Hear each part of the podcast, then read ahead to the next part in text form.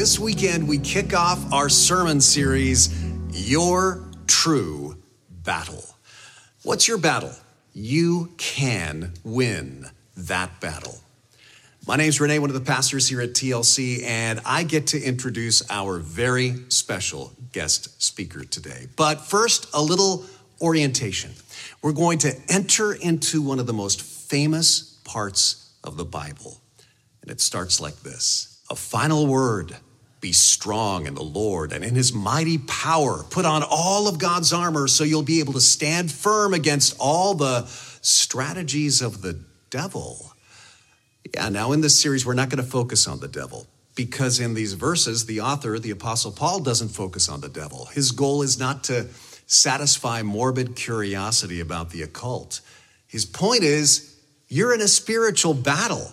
So here's how to fight it. For our battle is not against flesh and blood. In other words, other people are not your enemy, but against evil rulers and authorities of the unseen world, against mighty powers in this dark world, against evil spirits in the heavenly places. Okay, Hollywood imagines evil powers attacking us by making like drawers fly out of cabinets or haunting dolls or something, but none of that is in the Bible. That's all Hollywood.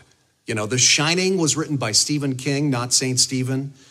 So what does this mean when it says spiritual battle? Here's a clue. Look at the weapons he suggests for the battle. Therefore, put on every piece of God's armor so you'll be able to resist the enemy in the time of evil. And then, after the battle, you'll still be standing firm. And then Paul goes on to give you seven weapons: truth, righteousness, peace, faith, salvation, the Bible, and prayer. And the fact that those are our weapons tells you what our enemy's weapons are, right? If those are defensive against our enemy's weapons, just look at the list and think of the opposite of those things. Lies, unrighteousness, division, cynicism, insecurity, biblical ignorance, worry. And in this series, we're going to focus on those seven weapons, one per week. Now, this weekend, we're going to hit the first weapon. Stand firm then, he says, with the belt of truth buckled around your waist. So with that setup to the series, let's dig in. With our first message on truth, here is the pastor of New Beginnings Community Church, a favorite of ours at T L C, my very good friend. What a privilege to have with us live in person. Please give a warm T L C welcome to Pastor Herman Hamilton.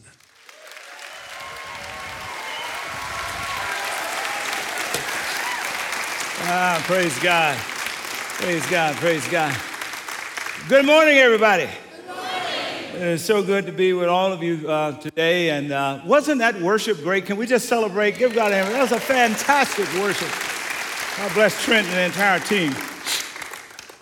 I said uh, earlier that there are three uh, churches outside of New Beginnings Community Church where I pastor, where when I walk in, I just go like, I'm home. And one of them is the church that I grew up at, Zion Chapel Baptist Church in Kachata, Louisiana. The other is uh, Roxbury Presbyterian Church in Boston, Massachusetts, where I pastored for seventeen and a half years. And the third is Twin Lakes. Praise God. I'm serious. And I, I actually really f- can't fully explain it. If I had to guess about it, it would be, it starts with the incredible relationship that I have with your senior pastor, uh, Pastor Renee, my love and affection for him, a love and affection that flows over to Pastor Mark and Pastor Val, Uh, along with just great admiration and respect for the leadership team and volunteers that, that leads this ministry week after week after week. And then there's such affinity between our congregations. A lot, a number of people come up to M B C C, others come down from M B C C here and, and watch both ministries online. But at the end of the day, I think that what really does it for me is just the way you guys make me feel when I show up here. And I just want to say thank you. Can we just give God another hand praise? Bless you. My wife is here somewhere in the crowd, which is the way she likes to be. She doesn't like to be up front. But just a, a testimony to just how we think about uh, this amazing ministry. This weekend is her birthday. And uh, yeah, praise God, celebrate that. And and when we got the invitation a number of months ago, I talked to her about it. I said, well, this is going to be your birthday weekend. What should we do? She says, well, you know, it's Santa Cruz, and it's one of your favorite churches. It's a twofer. Let's do it. So uh, we showed up here. I don't know where she is, but I want you to do me a favor. Can you just say, happy birthday, Rhonda? Come on. Happy birthday, Rhonda. Oh, praise God, praise God. Wherever you are, sweetheart, I love you. All right, uh, one more thing, one more thing. I, I was super surprised today because I had a special guest to kind of come in today. Uh, my dear, dear, dear friend. Uh, we hang out together by phone every week. Uh, he is the senior pastor of University Presbyterian Church in Seattle. Uh, he sneaked in with his lovely wife, Ann, and I just want them to stand. Can they're down? He's on a steady leave in this area. Would you please stand, Pastor George Henneman and Ann Henneman? Please stand. Thank you all. Thank you for being here. All right, we got a lot of work to do, so let's get busy. Would you be kind enough? Uh, those of you who are here, please stand to honor the reading of God's word. For those of you watching by way of uh, live stream, God bless you. I want to acknowledge you. Let us have a posture of standing in our hearts, uh, even if you're watching by live stream. And I'm going to read two passages of Scripture. The first Scripture is in Ephesians six fourteen. It, it is the context for my message today as we kick off this wonderful new series. Uh, and then I'm going to add to this a, a story out of Daniel chapter one, which I believe God will use to illustrate a profound set of insights for all of us that at the end of the day will help us to figure out what does it mean to make sure that the belt of truth is tied around our waist as we engage with our true battle. So, Ephesians six fourteen, listen to what it says. So stand ready with truth. Everybody shout truth. As a belt tied around your waist with righteousness as your breastplate. And then from the book of Daniel. At the end of ten days, Daniel and his three friends looked healthier and better nourished than the young men who had been eating the food assigned by the king. So after that, the attendant fed them only vegetables instead of the food and wine provided for the others. And everybody shout amen. Amen. Please be seated. So let's begin with our focus text today, as Paul writes here in Ephesians. And there are three words that I want to call out for your attention today, and I want you to be able to draw a straight line from one to the other to the other, because in fact they form uh, the, the basic insight of the message that the Lord wants us to hear today. The first word that rises up out of our text Uh, in Ephesians is the word truth. Everybody shout truth. Truth. And so the writer writes, so stand ready with truth as a belt tied around your waist. Now, when Paul uses the word truth here, he's not talking about the kind of empirical, external uh, truth that you and I may think about when, if, for example, if you ask the question, is the world round or flat, which one is true? That's not what he's talking about. Not that kind of truth. Uh, the word that he uses at the heart of the Greek word is this notion of unconcealment, full disclosure, fully revealing. In other words, he's suggesting that uh, that full transparency, that that what I see, what you are on the inside is exactly what I see on the outside. Another word then for truth in this text is integrity. Everybody shout integrity. So to fasten the belt of truth around your waist is, in fact, to be one who is a person of full integrity. That's the first word, truth. The second word that flows to us out of this text is the word conflict. Everybody shout conflict. You see it embedded in a variety of different ways. For Paul says, uh, put on the full armor. He's using the imagery of a Roman soldier. uh, as he prepares for battle. He goes on to say, for we do not wrestle, or we're not fighting, or we're not in conflict with flesh and blood, which is a very interesting point. I know that perhaps it may feel like the teenager who is rebellious in your house is the enemy, but he's not, or she's not. It may feel like that insensitive parent is the enemy. It may feel like that somewhat uh, careless uh, significant other or partner or spouse uh, is the enemy. It might feel like that person who uh, has been a friend for yours to you for a long time, but recently uh, their position on political and cultural issues have become so fantastically like getting on your last nerve until uh, you just want to get them off your Facebook page and get them out of your TikTok feed. It may feel like they're the enemy, but Paul says they are not, for we are in conflict with, with something that is greater and higher power and principality. There's more to the story than the flesh and blood, but it comes back to conflict. Shout conflict. Conflict.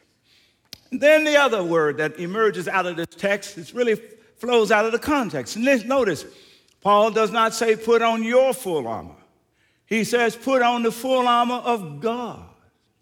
And then the imagery that he uses as he breaks up the pieces of the armor, uh, it reflects the emotional and spiritual characteristics of an individual who's in a transformative relationship with Jesus. Notice what he talks about. He talks about the helmet of salvation, the breastplate of righteousness, the belt of truth, the shoes of the gospel, the shield of faith, the sword of the word, the power of prayer. This notion of someone who, the, through whom the power of Jesus is flowing through your life. So the suggestion here Paul makes is that if I engage conflict out of a place of solid integrity in such a way that the Spirit and the power of Jesus can flow through my life, then conflict becomes an opportunity. Shout, opportunity. An opportunity for what, you ask? Boy, you ask great questions. An opportunity for God to break in. To break into the conflict and bless and transform you. To break into the conflict and bless and transform those who you are engaged with is an opportunity for God to break in. That is the connection between integrity, conflict, opportunity. Now, uh, one of my favorite books that I've been engaged with recently, both me and Pastor George in particular, we partnered around. This is the book written by uh, Pete Cazeros entitled Emotionally Healthy Spirituality. And one of the things that Pete argues is that so often our emotional maturity limits our spiritual maturity. And at the end of the day, you can measure how mature I am based on how I engage with conflict. That's the same point that Paul is making. Paul is saying that there is a, a, a measure of spiritual and emotional maturity that allows us to recognize who the real enemy is as we engage in conflict. Ask the person next to you, how mature do you think I am? And of course the answer is, well, let's wait and see how you respond in the next heated conflict that you're in. Uh, I'm mindful, uh, my wife, uh, August second, which is just a few weeks from now, Rhonda and I will have been married thirty-seven years. Isn't that amazing? It's amazing. And in the first ten years, it was horrendous. I can't tell you how many times we were headed towards the divorce court. It was tough. It was tough. It was tough. Somebody say tough. In the tenth year, praise God, Rhonda said to me, I can't remember the particulars, but I remember the context. Rhonda said to me, if you would just do X, Y, and Z, our relationship would be so much better. And I was stopped. I was stunned. I was shocked. I said, that's it? All I have to do is X, Y, and Z? She says, yes. I said, well, how come you just now telling me? She said, I've been telling you for ten long years. Well, why is it that I just heard it then, after the fact she's been telling me for ten years? Because it took ten years for me to mature to the point that my old woundedness and my old triggers, come on now, we wrestle not against just flesh and blood, come on now, that my history of brokenness, come on now, was supplanted by my maturity, driven by my growing relationship with Jesus. I could hear it, I could respond, because I got just a little more.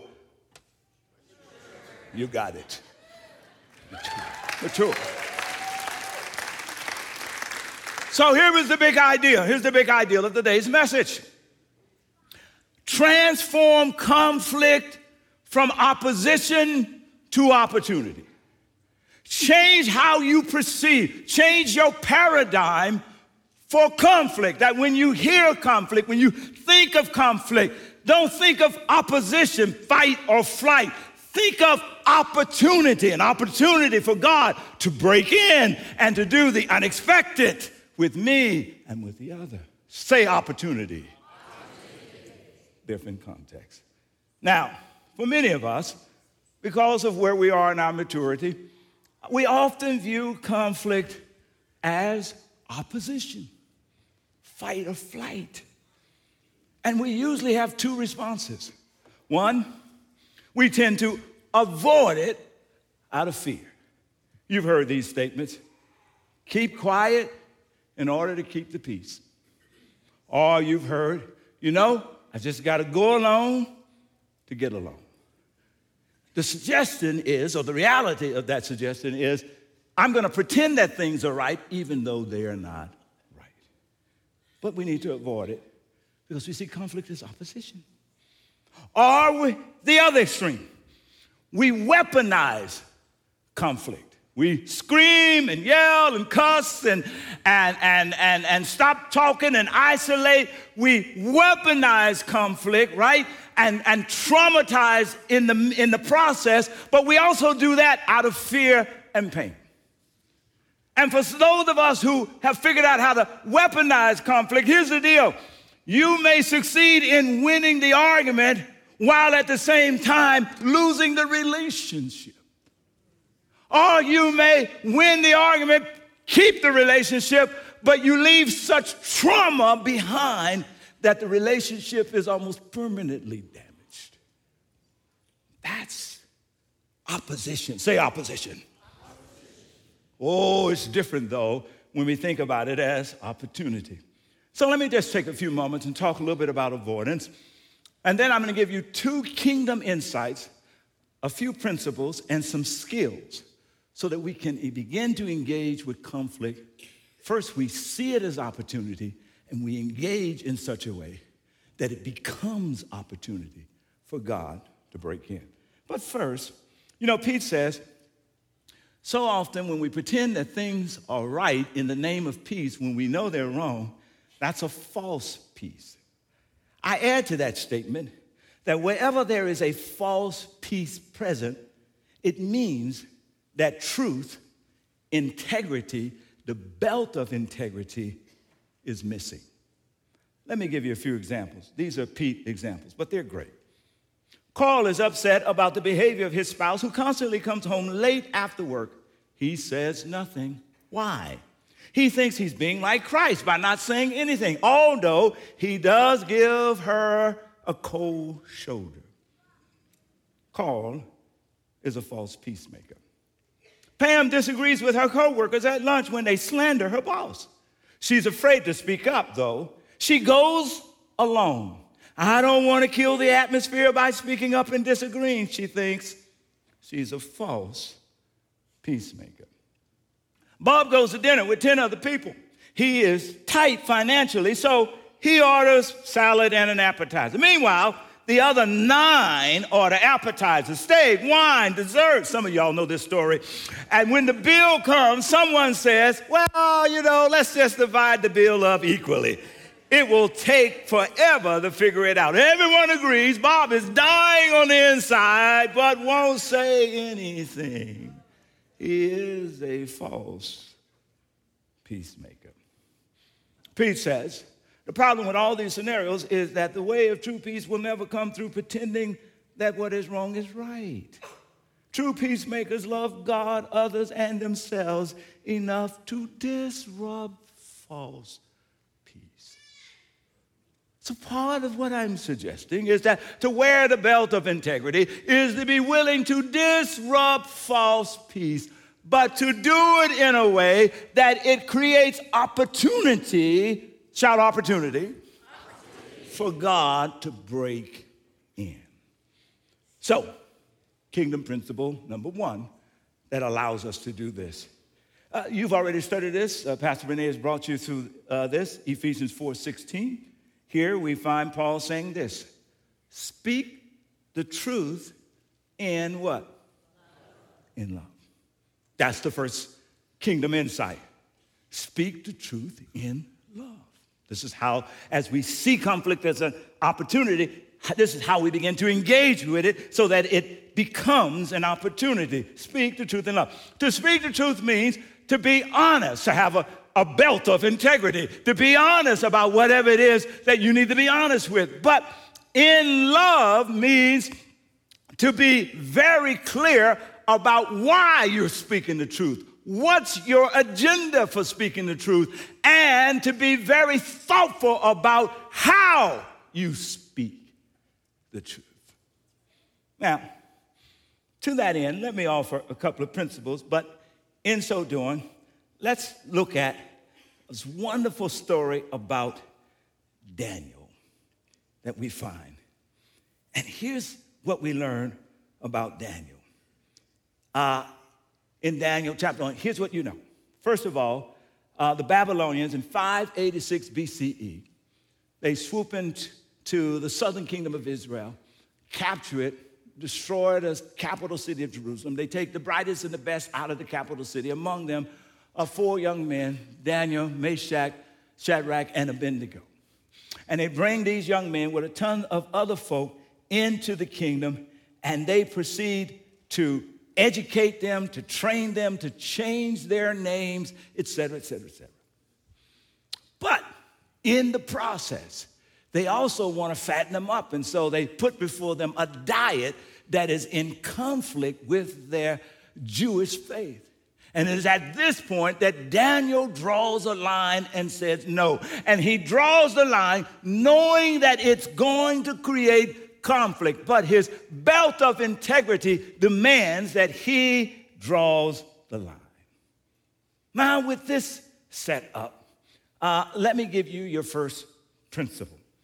The first principle is search me and identify the value. Say it with me, search me, identify the value. All right, here it is. Psalms one thirty-nine, verse twenty-three to twenty-four. Some of you recognize this. Here's what the psalmist teaches us how to pray. Search me, O God, and know my heart. Point out anything in me that offends you. This is, this, this is the insight here, that before I draw the line, I need to make sure that I spend some time in prayer and I ask God to search my heart, to reveal to me what's the why behind drawing the line. Why is this such a big deal? It might mean that I need to process it with some other people who are objective to make sure that my heart is right before I draw the line. And one of the ways to make sure that this is line drawing worthy is to determine what value is being violated. Now, we see clearly in verse eight what value is being uh, violated for Daniel. It says, but Daniel was determined not to defile himself. See, that's that was a conflict with his faith. He went on and said that the food was completely unacceptable food. Now, this is an important issue. Daniel did not draw the line when they changed his name. He did not draw the line when they told him that he had to get into their educational context. You know, ultimately, Shadrach, Meshach, and Abednego and Daniel become powerful figures in the Babylonian kingdom, and Daniel becomes second only to the leader of the entire empire. He does not draw the line in any of those areas. He only draws the line when the value of his faith has been disrupted. Now, here's the insight. Here's the insight. Stop drawing the line every day on every issue. Because when you draw so many lines of conflict every day on every issue, we cannot determine which moment is the most decisive conflict moment, because everything with you is a conflict.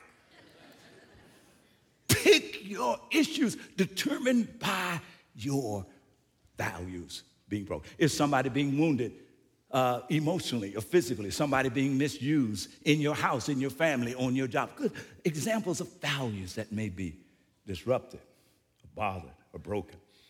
Second, the, so the first principle is search my heart, find the value. The second principle is check my assumptions. Tell the person next to you, check your assumptions. Y'all should do talk quietly. Try it again. Check your assumptions. Check your assumptions. What do you mean? We go into conflict with our assumptions built in. Notice Daniel. Daniel checks his assumption. He doesn't go in an assumption. You know, the, the, the, the, the previous verse says that Daniel begins to have a conversation with the chief of staff, and he asks permission to do something different. You can hear the politeness in there. Uh, and then we learn in verse nine that this, now God had given the chief of staff both respect and affection for Daniel. Here's the point. Daniel did not go in assuming that this was going to be a fight. He did not go in adversarial, and therefore he was discovered that he was surprised that God had gone ahead of him, granted favor, and created opportunity. Now, let me give you a skill that helps you in this notion of checking your assumptions. Here's the skill. Learn to say, may I check my assumptions? Is that right? Say it with me. May I check my assumption? Then you, you add the assumption, and then you end with the question, is that right? Say it. Turn to the person next to you and just say, may I check my assumptions about you?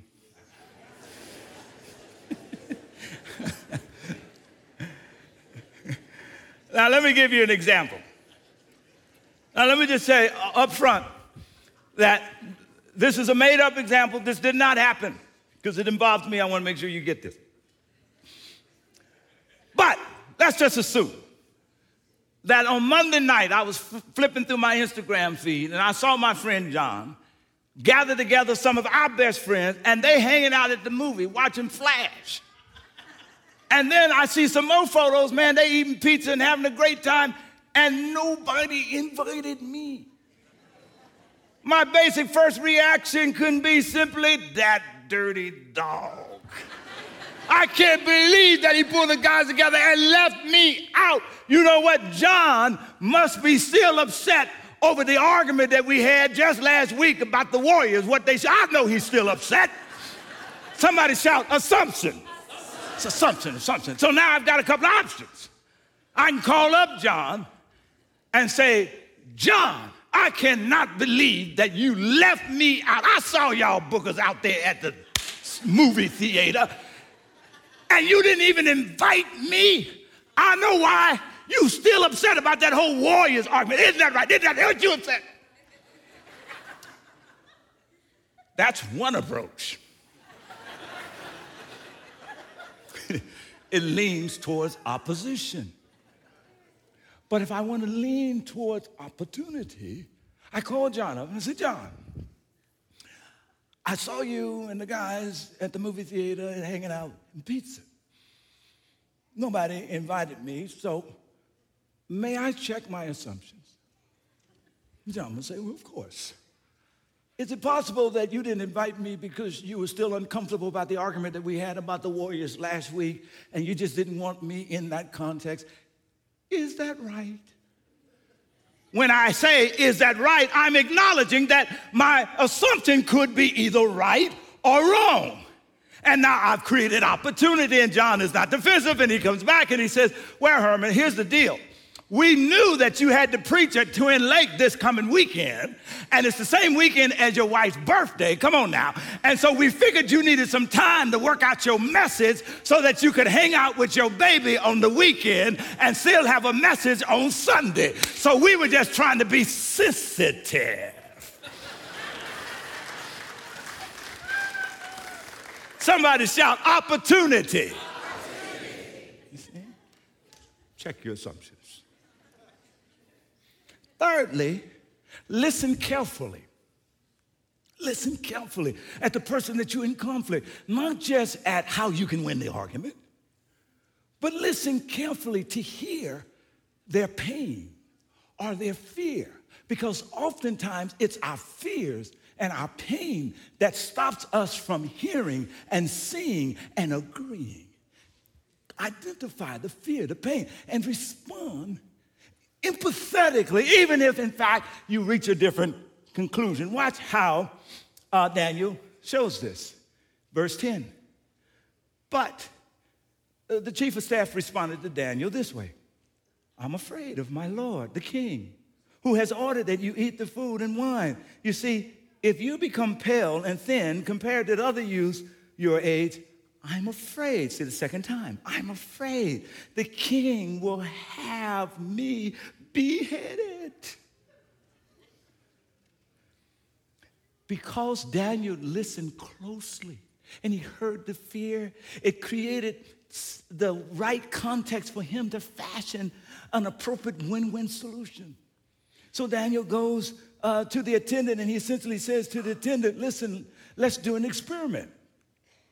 Let us eat what we're supposed to eat for ten days. Let the other guys eat what you feed them for ten days. And then he says, at the end of the ten days, see how we look compared to the other young men who are eating the king's food, and then make your decision in light of what you see. So the attendant agrees. He says, okay, it's a quiet atten- uh, experiment. So he tested them for ten days. Watch this. At the end of ten days, Daniel and his three friends looked healthy and better nourished than the young men who had been eating food assigned to the king. And so when it was all said and done, Daniel and them got to eat the food they were supposed to eat, and the chief of staff and the attendant got to keep their heads. Somebody shout, opportunity. opportunity. God breaks in because Daniel listened carefully. And then thirdly, this is kind of wrapping up where we started, how I begin impacts how the whole conversation might end.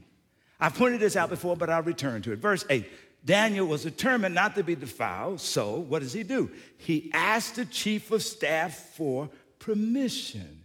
You can hear the politeness bleeding through. He starts non-adversarial. Let me give you two more skills to help you to engage non-adversarial, creating an opportunity for God to break into conflict. Here's another skill. Say this with me. I'm puzzled. Help me to understand. All right. Now, let's say that one of you send Pastor Mark an email. You send it to him on Monday. It's now Sunday. He has not responded. You have actually three possible responses.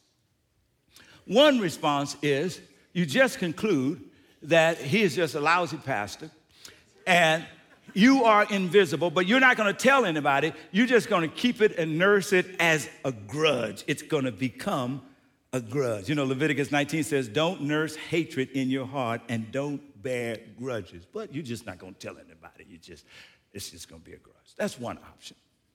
The second option is you're going to meet him out in the hallway, and when he's in the in the after party time, you're going to say, can we come over here? We need to talk. You say, Pastor, I sent you an email. One approach, I sent you an email five days ago, and you have not responded. Why have you not responded? The moment you say why, you insinuate, right? Here's a third approach. You could simply say, Pastor John, when we talk, is this you? Pastor John, I'm puzzled. I sent you an email back on Monday. I haven't heard from you. Help me to understand why I haven't heard from you. Ah, that helps Pastor John. He, that, that says to him that you're open.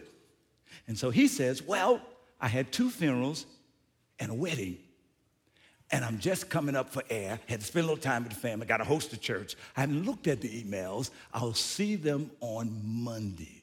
And you go, aha. Practice that. Everybody go, I see. You see, church of several thousand, it makes sense. He might be a little busy. Shout, opportunity. opportunity.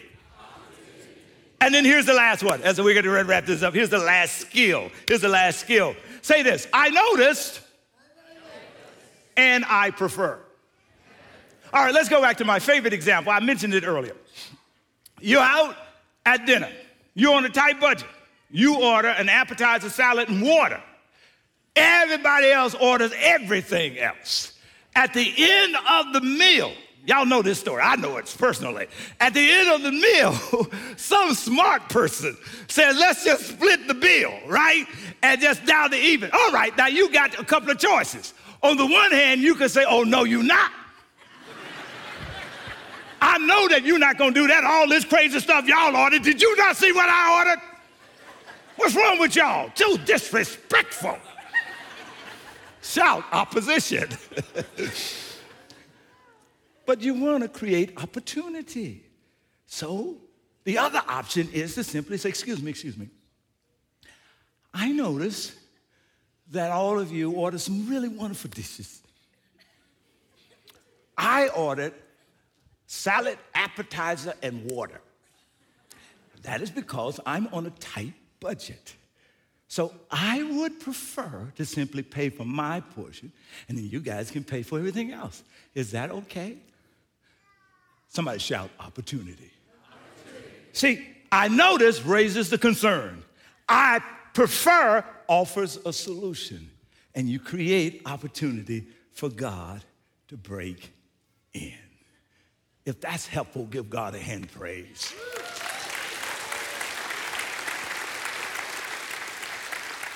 All right, let me hasten to my conclusion here. Uh, in the last service, I kind of slowed down. I take a little too much time, but come on, we're going to get you out to the hot dogs, I promise you.